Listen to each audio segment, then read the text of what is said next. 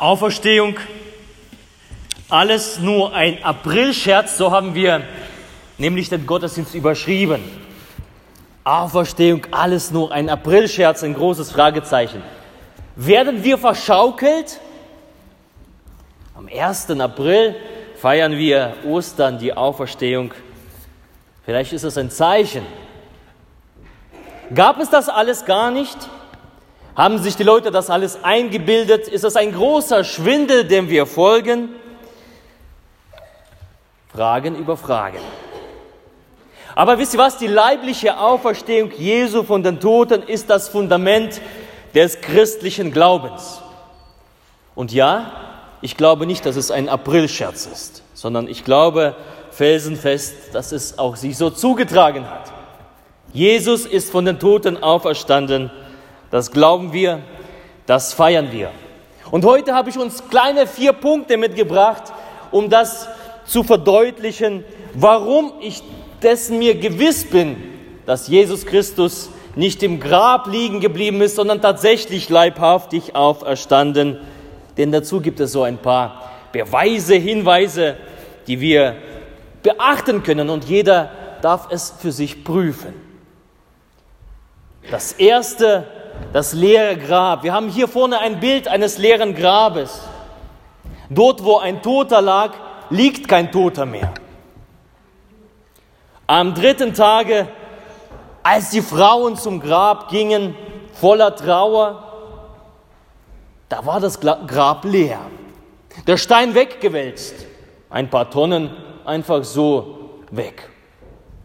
Und sofort waren natürlich Zweifler am Start, die das angezweifelt haben ist Jesus wirklich auferstanden? Manche haben sich gefragt, war Jesus überhaupt tot? Hat man ihn überhaupt in dieses Grab hineingelegt? Die anderen sprachen davon, na ja, die Jünger stahlen den Leichnam und hätten das Gerücht in die Welt gesetzt, Jesus sei auferstanden. Ein großer Schwindel also.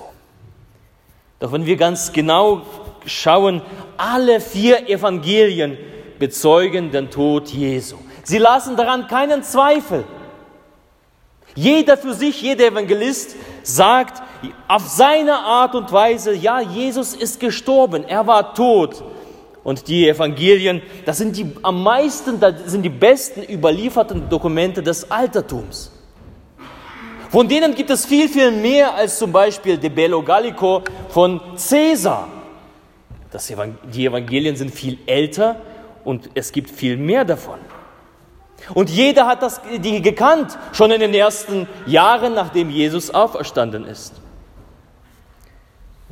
Dann wäre das natürlich mit Stehlen. Hat man Jesu Leichnam einfach gestohlen und dieses Gerücht in die Welt gesetzt? Aber stehlen konnte keiner.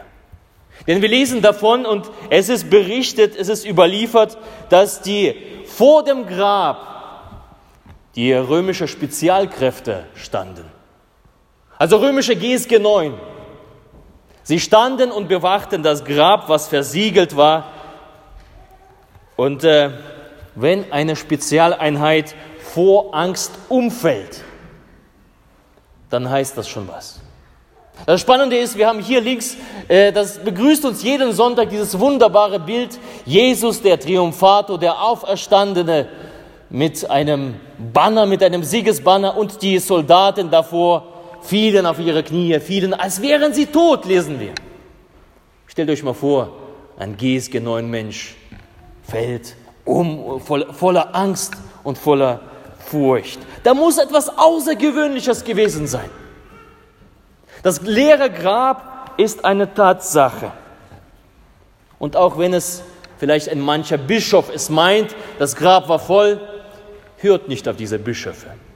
Das ist eine große Lüge, auch in unserer evangelischen Kirche. Zweitens, Jesus erschien seinen Jüngern, also seinen Freunden, wie wir gelesen haben. Als ich studiert habe, hörte ich so einige Sachen, naja, die, das hätten auch äh, Halluzinationen sein können, also eine Massenhalluzination. Eine Person kann halluzinieren. Zwei, drei können vielleicht halluzinieren, aber 500 Menschen auf einmal? Und 500 Menschen, das selber zu halluzinieren, das musst du erstmal schaffen. Ziemlich unwahrscheinlich. Und der Apostel Paulus, den wir gerade gelesen haben, gehört haben, er führt sogar eine Liste namentlich. Warum tut er das? Weil ihm wichtig war festzuhalten, dass Leute das nachprüfen könnten. Ja, ich gehe zu ihm hin, ich gehe zum Jakobus hin und ich gehe zum Johannes hin und ich gehe zum Thomas hin, denn die wissen es. Die haben es erlebt. Menschen konnten nachprüfen, nachfragen, ob es sich tatsächlich so zugetragen hat. Hätte Paulus das alles erlogen, stünde sein Ruf auf dem Spiel, hätte niemand fortan ihm geglaubt, er wäre als Lügner gebrandmarkt worden, aber er schreibt das die Namen und sagt, die leben noch. Er erwähnt das sogar, die leben noch, geht hin, fragt sie, sie werden es euch erzählen. Halluzinationen sind ja auch häufig so ein Leiden. Aber alle, die Begegnung mit dem Auferstandenen hatten, die waren alle außer sich voller Freude. Es hat ihr ganzes Leben verändert. Diese Freude, äh, die sie empfangen haben, als sie Jesus, den Auferstandenen, sahen. Sie waren mit Jesus dabei, sie aßen mit ihm, lesen wir von. Sie führten mit ihm lange Gespräche. Sechs Wochen lang waren sie mit Jesus sogar noch zusammen. Sie erlebten den leibhaftig Auferstandenen. Das Grab ist leer. Und selbst Paulus, Paulus der Christenverfolger, Paulus der Fundamentalist, der die erste Gemeinde so richtig ähm, unter Druck genommen hat. Wir lesen davon, dass, dass Paulus dabei stand als, die, als der erste Christ, als starb, man hat ihn gesteinigt und Paulus stand dabei und erfreute sich daran. Und dieser Paulus, er erlebte Jesus den Auferstandenen und plötzlich geschieht in ihm ein Wandel. Paulus ist bereit, sein Leben, was er vorher geführt hat, voller Respekt und Ansehen, denn er war ein Pharisäer, ein Gelehrter. Er war bereit, dieses Leben aufzugeben, um selbst in Gefahr gebracht zu werden, dass er gesteinigt wird. Und Paulus wurde äh, einige Male auch gesteinigt. Er hat es überlebt. Aber Paulus hat das aufgegeben, nachdem er Jesus erlebt, gesehen hat.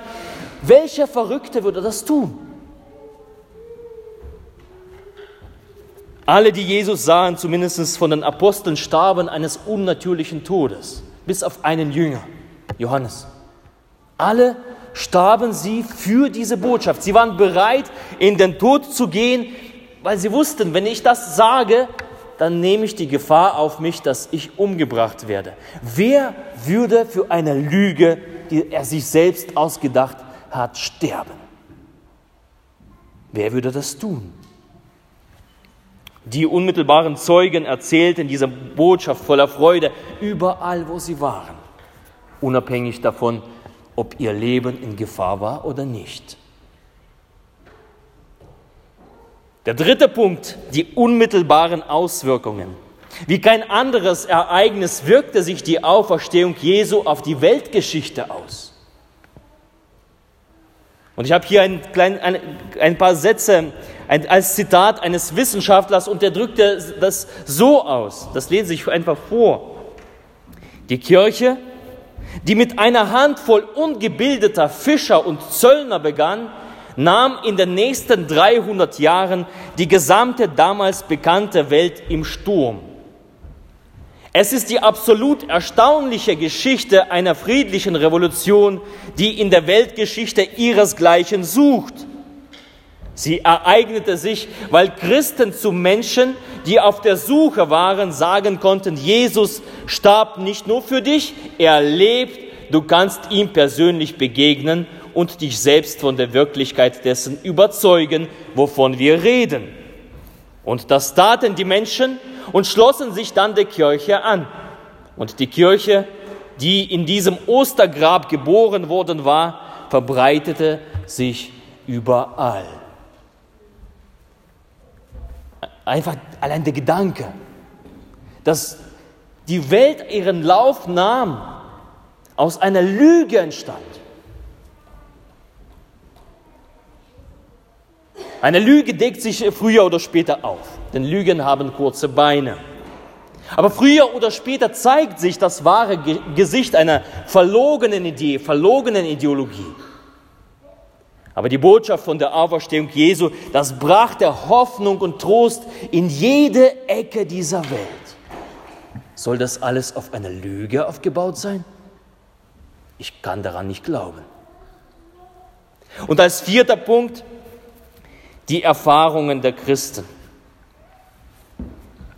Millionen von Menschen sind im Laufe der Geschichte dem auferstandenen Jesus in ihrem Leben begegnet.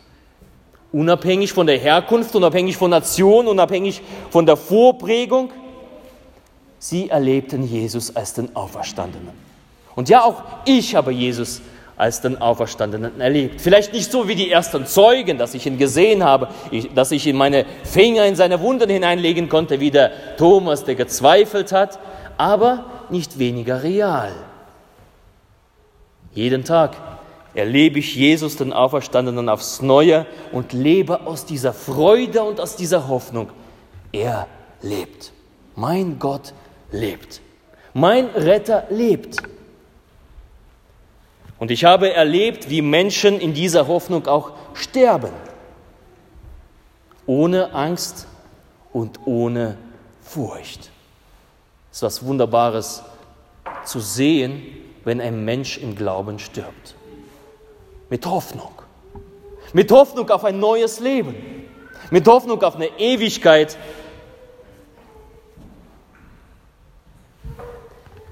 Ja, jeder, der sich auf Jesus, den Auferstandenen, einlässt, kann zu einem Zeugen werden. Nicht nur die Menschen in der Bibel.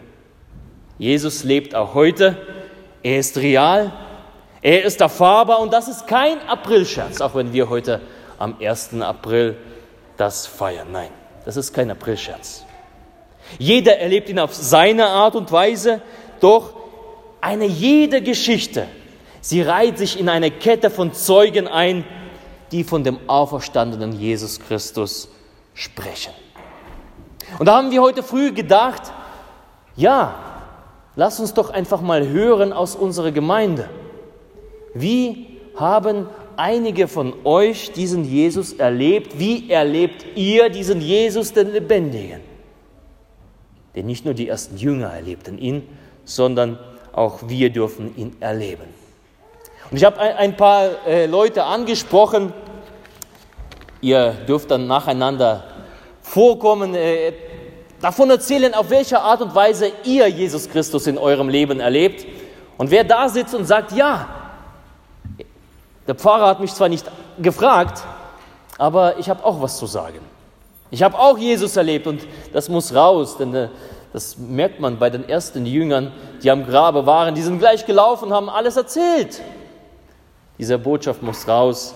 Wenn du so einer bist und sagst, ich möchte das erzählen, bist du ebenso herzlich eingeladen, hier nach vorne zu kommen und davon zu erzählen.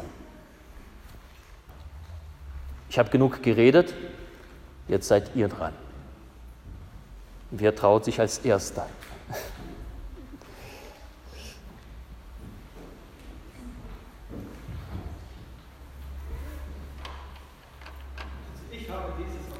Matthias? Matthias?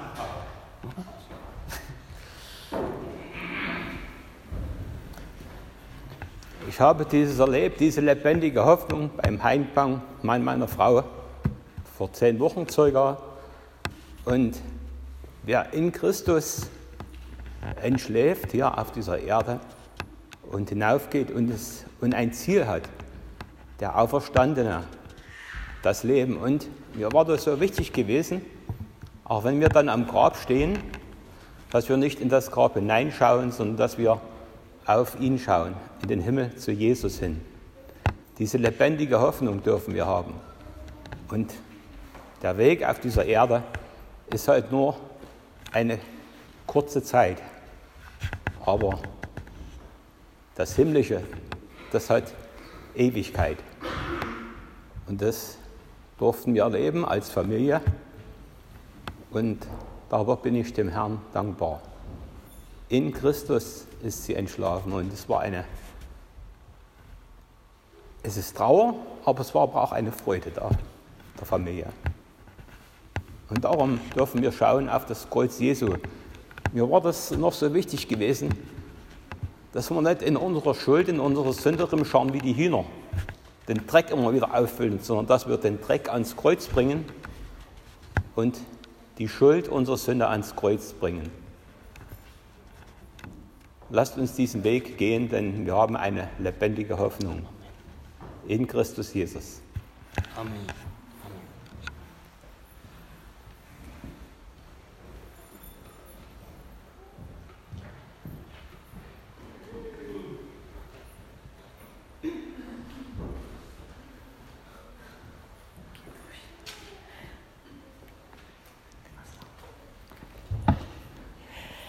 Meine Geschichte ist schon ziemlich lange her.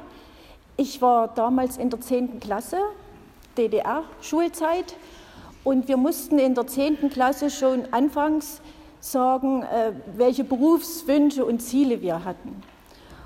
Und ähm, ich konnte zwar von Zensuren her hätte ich weiter auf der Schule gehen können, durfte ich aber nicht, weil ich nur Konfirmation hatte. Und dann ähm, haben wir so Hefteln bekommen, wo so die einzelnen Berufe drin standen. Und da hatte ich mich entschieden für Physiotherapeutin, wollte ich gerne werden, weil ich mich immer schon sehr gerne bewegt habe. Und das hat aber leider auch nicht geklappt. Und dann sagten meine Eltern, naja, mach doch so was Kaufmännisches, Sekretärin. Das wollte ich überhaupt nicht. Den ganzen Tag sitzen entsprach nicht meiner, so meiner Art. Und eine Schulfreundin von mir, die hat gesagt, du Gabi, es gibt auch noch Berufe bei der Kirche, also nicht bloß Pfarrer, sondern du kannst ja Kinderdiakonin werden. Und da habe ich gedacht, ja, das könnte ich mir gut vorstellen und habe mich da beworben in Bad Lausig. Und ein paar Tage danach hat mir eine Freundin, eine ehemalige Pfarrerstochter, die Christine Böhme, einen Brief geschrieben und hat geschrieben, also Gabi, ich habe mich als Kinderdiakonin in Bad Lausig beworben und ich war die Letzte, die sie genommen haben.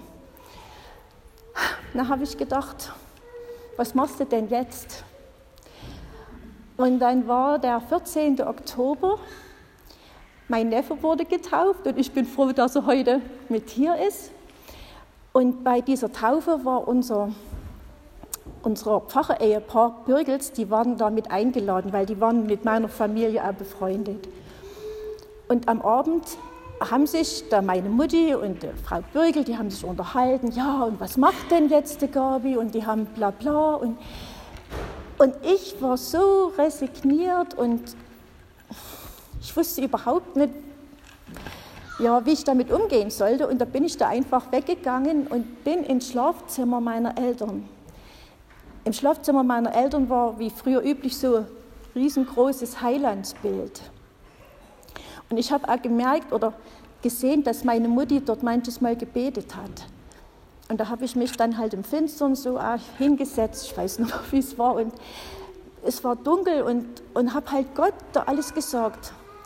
Und dann habe ich zum Fenster hinausgeschaut und da habe ich von unseren Nachbarn habe ich das Kreuz gesehen. Es war das Fensterkreuz drin und ich habe das Haus schon x-mal davor angeschaut, aber in dem Moment habe ich Jesus gesehen, also dieses Kreuz und es war so, als sagt dieser Jesus zu mir, Gabi, was machst du dir denn Sorgen? Ich bin doch da, ich bin doch dein Freund, vertrau mir doch. Und in dem Augenblick wurde ich, wurde ich ganz ruhig. Es war so ein Schlüsselerlebnis und habe mein Vertrauen auf diesen Jesus gesetzt. Und ein paar Tage später habe ich die Zusage von Bad Lausig bekommen, dass ich halt den Beruf, den ich jetzt seit über 40 Jahren ausübe, dass ich den noch machen könnte. Und Jesus lebt. Ich habe es ja in meinem Leben, wo es nicht bloß Höhepunkte gab, wo es auch manches Mal ganz schön tiefe Stunden gab. Und ich habe immer erlebt, Jesus, Jesus lebt. Amen. Amen. Amen.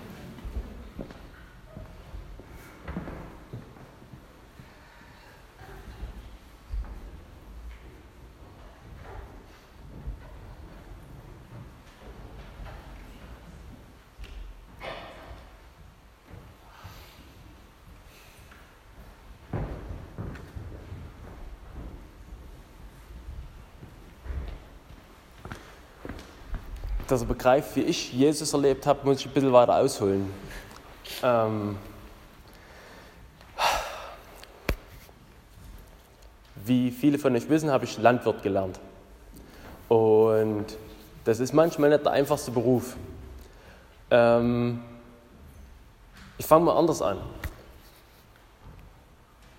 Weiß jemand von euch, wie hoch die Wahrscheinlichkeit ist, dass eineiige Zwinge, äh, Zwillinge, denen ihr Erbgut absolut identisch ist, auch wirklich, jetzt angenommen Leberfleck oder Muttermal, in selber Größe, Form und Gestalt an ihrem Körper am selben Fleck haben? Weil das ist nicht immer so gegeben, auch wenn das Erbgut ein und dasselbe ist.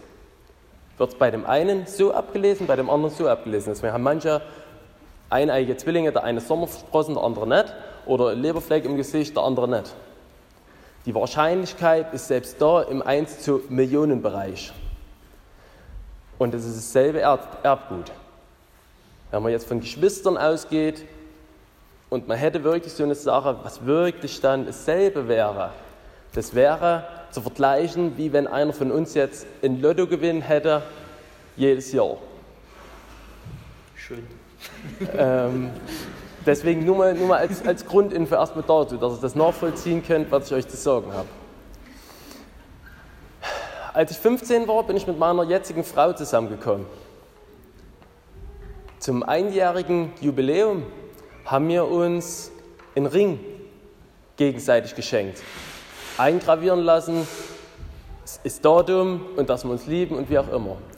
Aus heutigen Gesichtspunkt war allerdings der Ring bloß so, ja, wie sage ich denn, was Gottloses. Lag kein Segen drauf. Den Segen haben wir uns nicht hier vorne abgeholt, sondern den haben wir uns gegenseitig zugesprochen.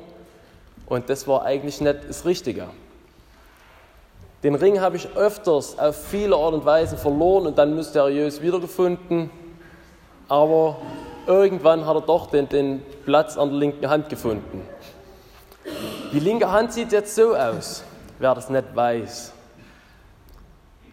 Den Ring habe ich mir mit samsten Finger zu meiner Lehrzeit abgerissen.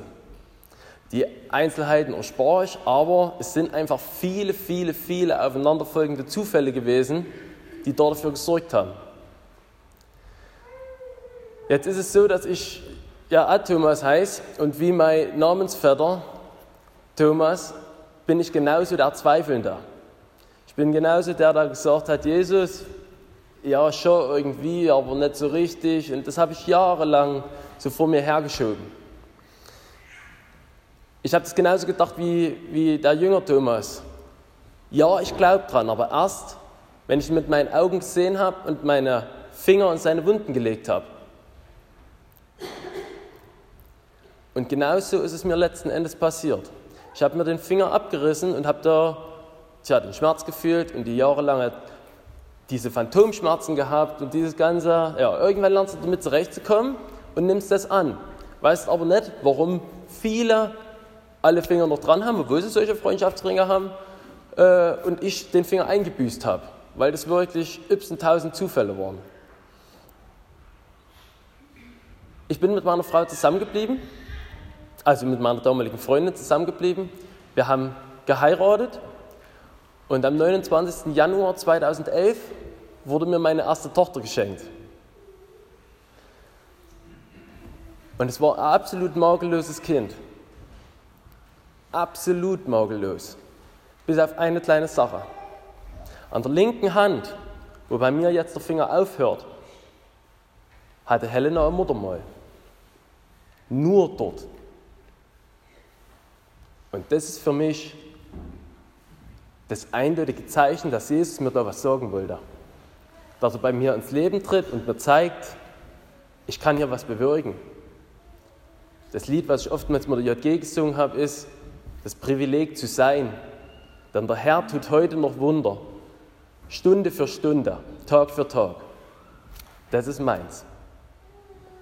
Amen.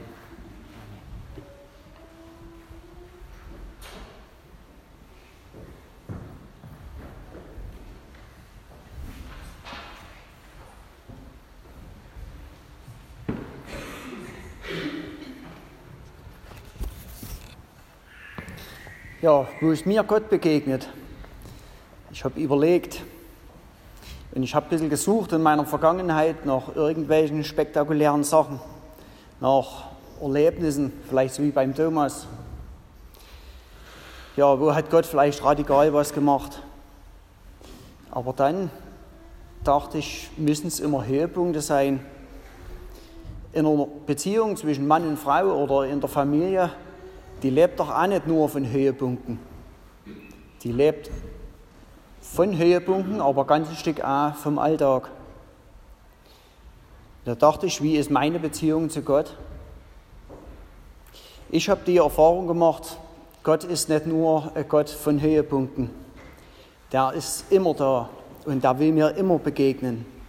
Nicht nur oben auf, auch wenn ich ganz unten bin, wenn es mir richtig schlecht geht, wie auch in einer normalen Beziehung. Ja, wie sieht es praktisch aus? Wenn ich früh aufgestanden bin, habe mich entknittert, koche ich mir einen Kaffee und dann nehme ich die Losung und die Bibel und dann gucke ich rein, was für den heutigen Tag dort drinnen steht. Und dort begegnet mir Gott schon das erste Mal. In den Sätzen, oft im Lösungsbuch, die treffen genau in meine Situation.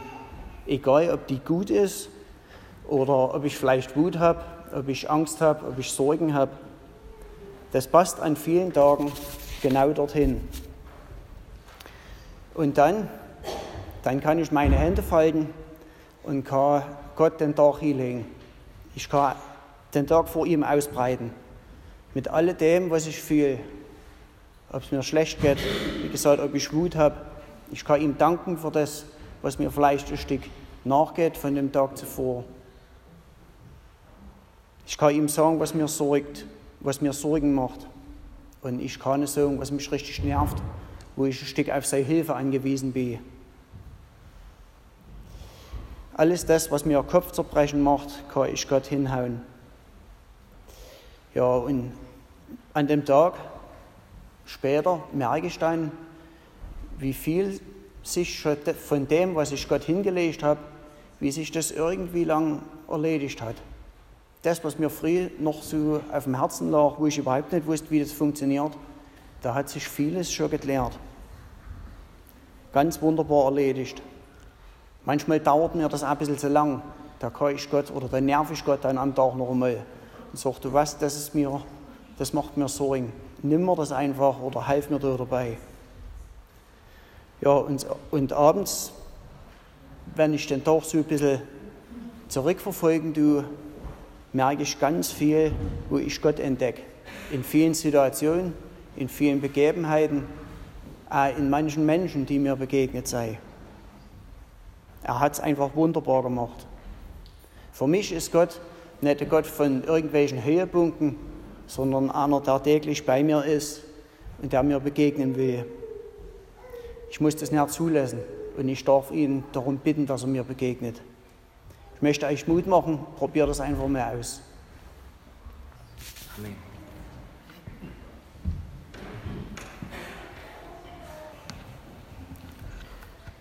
Das Interessante ist ja, dass wir in der Gemeinde als Gemeindevision unter den Stichpunkt Beziehung gestellt haben. Beziehung. Beziehung zu Jesus.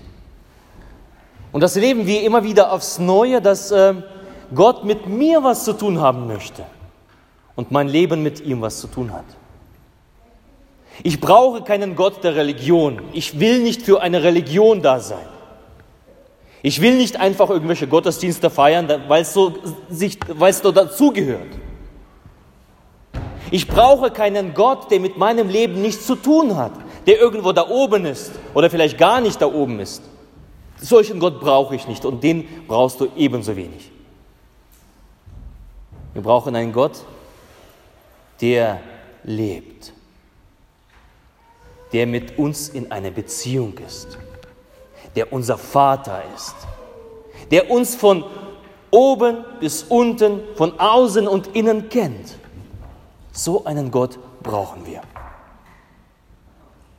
der mit unserem Alltag etwas zu tun hat der in unseren Alltag hineinwirkt, Wir brauchen einen Gott, mit dem wir streiten können, mit dem wir ringen können, kämpfen können, mit dem, mit dem wir bitten können, dem wir danken können.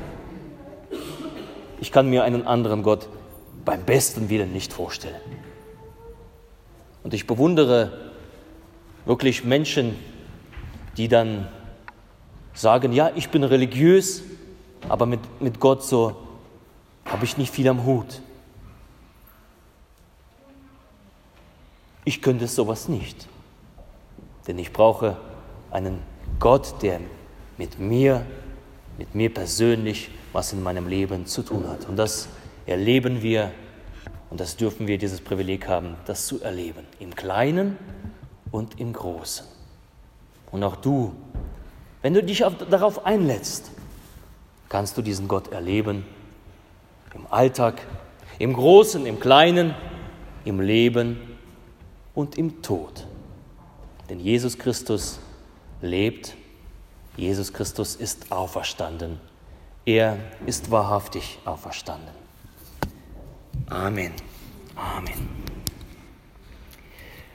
Und das wollen wir im, äh, in einem Lied hören. Der Herr ist auferstanden. Und äh, die Nathalie singt uns äh, das als Lied vor.